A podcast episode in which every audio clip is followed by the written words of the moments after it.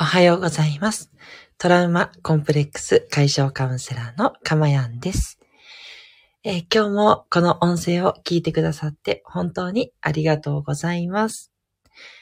えー収録している日時ですが、2021年11月12日金曜日の4時30分を過ぎたあたりとなっております。はい。えー皆さんいかがお過ごしでしょうか？すっかりね、寒さも増してきまして、とはいえね、えー東京の方はですね、11月天気のいい日も続いておりまして、気持ちのいい、えー時間もね、増えていて、いいなという感じでもあります。はい。ということでですね、引き続き、あったかいね、ものを食べたり、あったかい、毛布にくるまったりしてですね、気持ちのいい、えー日々を過ごしていっていただけたらいいなというふうに思います。はい、すっかり毛布の手放せない私でございます。ということで、えーでは今日の、えーテーマに行っていきたいと思います。えー今日のテーマは、えどんなことも両方自分のバランスで OK というテーマでお話をしていきたいと思います。はい。ちょっとね、わかりにくいタイトルになりました。ちょっと悩んだんですけど、うん。この言葉かなっていうチョイスになってるんですね。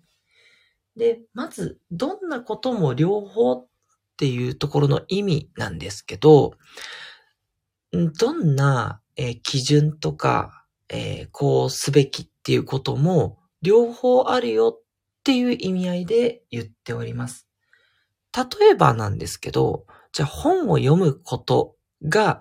いいかどうかなんですね。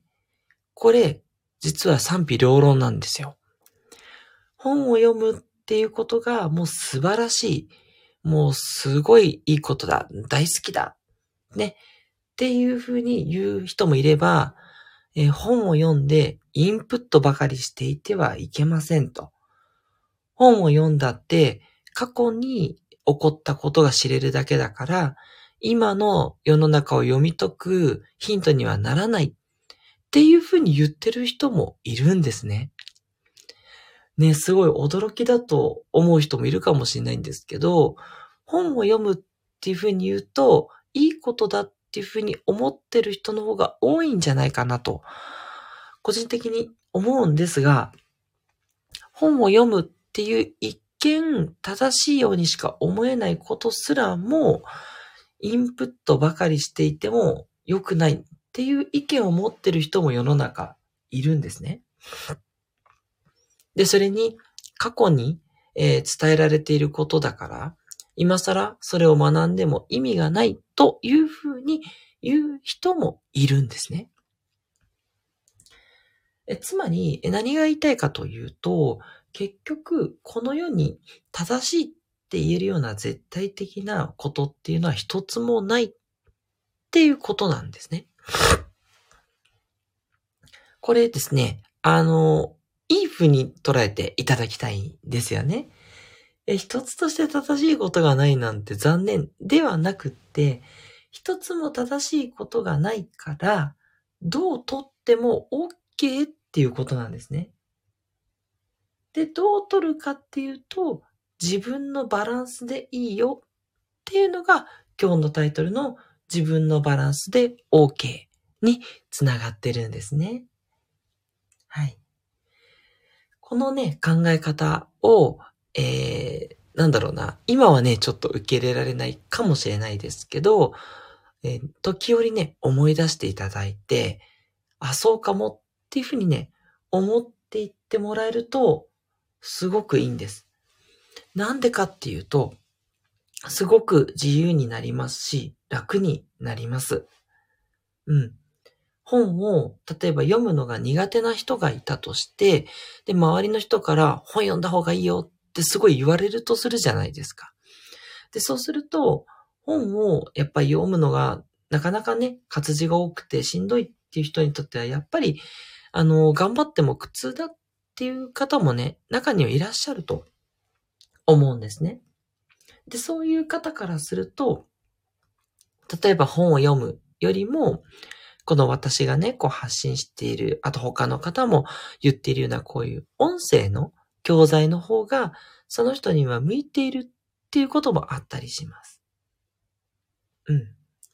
で、それから場合によっては、確かにインプットよりもアウトプットをすべきだという時期もあるかもしれないんですね。であれば、無理して本を読む必要はなくって、ひたすらアウトプットをしていくっていうことがね、良ければそれでいいわけなんですね。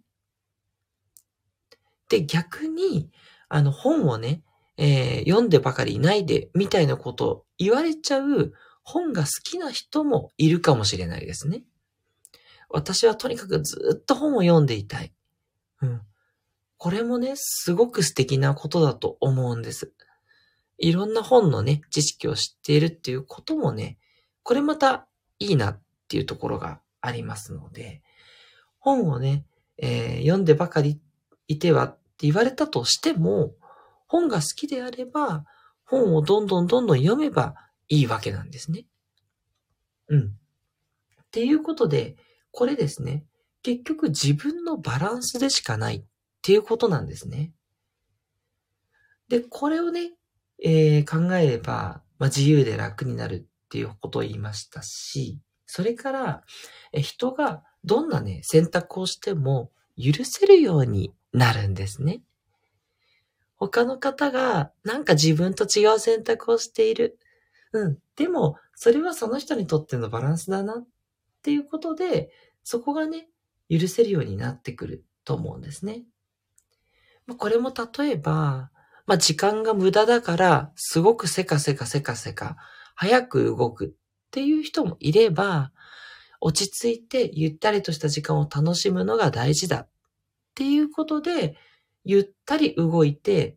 こう、一見すると、こうちょっとノロノロしてるように見える。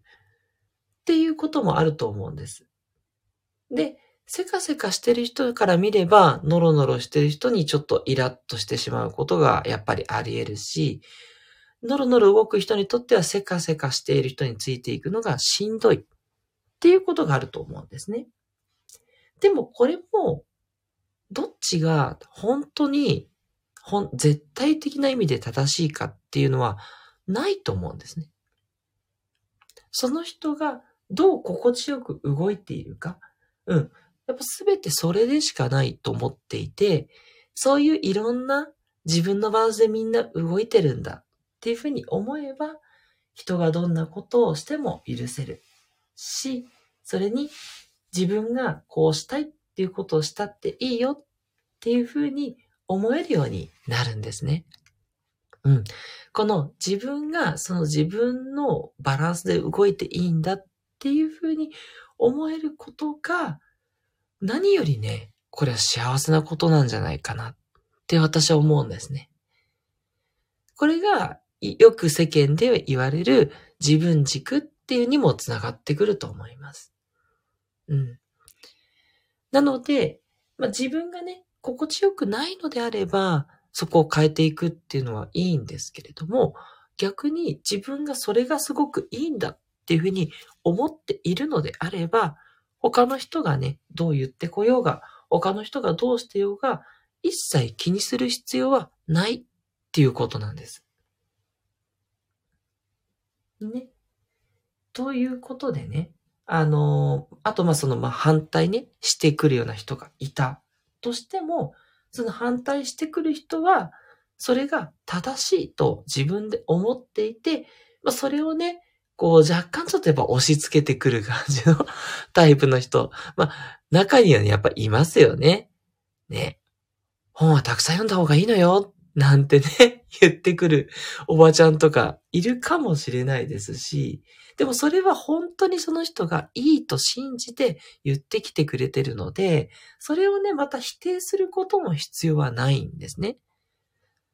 あ、そうですよね。うん、読みますっていうふうに言っていて、それを受け流してしまってもいい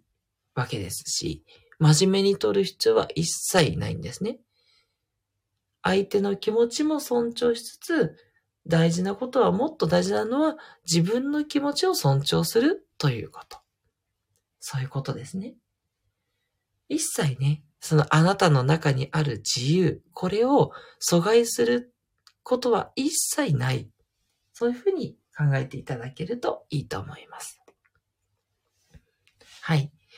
今ね、あの例として、まあ、インプットとアウトプット。インプットが本を読むことで、まあ、アウトプットは、まあ、どちらかっていうと、こう書いたりとか、発信したりして、外に出していくっていうことですけど、そういうことのバランスっていう意味合い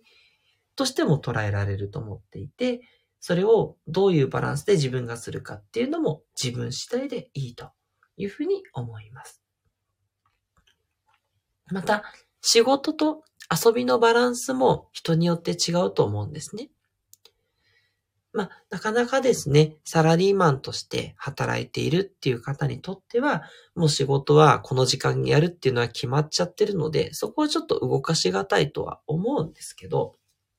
まあ、その仕事の時間の中でも、どれぐらい集中してどれぐらい休憩するかっていうバランスってあると思うんですよ。で、または、じゃあそれ以外の土曜日とか日曜日に、じゃあどれだけ遊ぶのか、どれだけ勉強するのかとか、そういうバランスもいろいろあると思うんですけれども、これも全部正解があるというよりは、自分がどういうふうにバランスをしたら、えー、楽になるのか、自分が幸せに感じるのか？っていうバランスを見つける、まあ、そういうゲームだと思っていただければいいと思うんですね。自分の場合は、土日ほとんど遊びたいんだけど、ただ全部遊んじゃうと、なんか次の仕事の学びにつながらないから、まあ土曜日も日曜日も、ま、2時間ぐらいは勉強しようかなとか、本を読もうかなとか、そういう風にちょっと入れてあげれて、自分が納得いく遊びもしたいけど、成長もしたい、みたいな。そういうね、バランスが取れれば、それでいいんだと思うんですね。はい。あとはそうですね。何ですかね。ああ、えっと、ご飯を作ることに関して自炊をすべきなのか、外食で済ましていいのかっていうこのバランスもあると思うんですよね。これもね、あの、正解はないんですよ。ね、外食が多かろうが、自炊が多かろうがね、もうどっちもね、自分が心地よければそれでいいわけなんですね。うん。まあ、ただこれの場合はですね、あの、外食が多いと、やっぱりちょっとね、味付けが濃いっていう部分はありますので、まあ、その場合はじゃあ外食が多いんだけど、例えば食べる量を減らせばですね、外食が多くたっていいわけなんですね。確かに、じゃあ調味料、すいません、えー、保存料とか添加物とか多いのが良くないっていうふうに言いますけど、じゃあどれぐらいの量を取ったらね、どれぐらい影響出るかっていうのも人によって違うわけですので、うん。ね、あの人によってはカフェインがもう取るとすぐ、えー、調子が悪くなるという人もいれば、全く影響しないっていう人もいるわけですから、これも正解はないんですよね。ですから、外食をどれぐらい多くするかっていうところも悩む必要はなくて、自分が心地よいバランス、うん。もう自炊した方が幸せだって人はそれがいいですし、まあ、自炊に時間が取られるのが嫌だと。ね。で、いろんなものを食べたいっていう人は外食が多くていいわけですので。これも自分でじゃあどれぐらい一週間でバランスを取るかっていうことだと思うんですね。はい。ということで、いかがでしたでしょうか？まあ、いろんな例をお伝えしたんですけど、結局、どっちを選択するかは自由、正しいこと、どっちであっても。で、それを自分の心地よいバランスで選んでいこうっていう、言ってみると当たり前のことを今日はお伝えさせていただいています。当たり前なんですけど、そうは言っても、やっぱりちょっとね、えー、何でしょうか。周りにどうしても影響されちゃう。ノイズを受けちゃう。テレビからの情報に左右される。で、左右されることもね、別にいいんです。左右されて、実はもっとね、心地よいポイントが見つかるっていうこともありますから、遠慮なくね、左右されていただいていいと思うんです。ね、私もそうやって結構フラフラするたちなので、それもいいと思うんです。でも、ふらふらした結果、最終的にここが心地よいと思ったら、それを貫いてください。っていうのが今日のお伝えしたいことでした。はい。ということで、いかがでしたでしょうか？で今日のお話もですね、えー、あなたにとって1ミリでもですね、えー、人生を幸せな方向に持っていく、そんなヒントにつながっていったら嬉しいなというふうに思っています。トラウマコンプレックス解消カウンセラーのかまやんでした。ではまたお会いしましょう。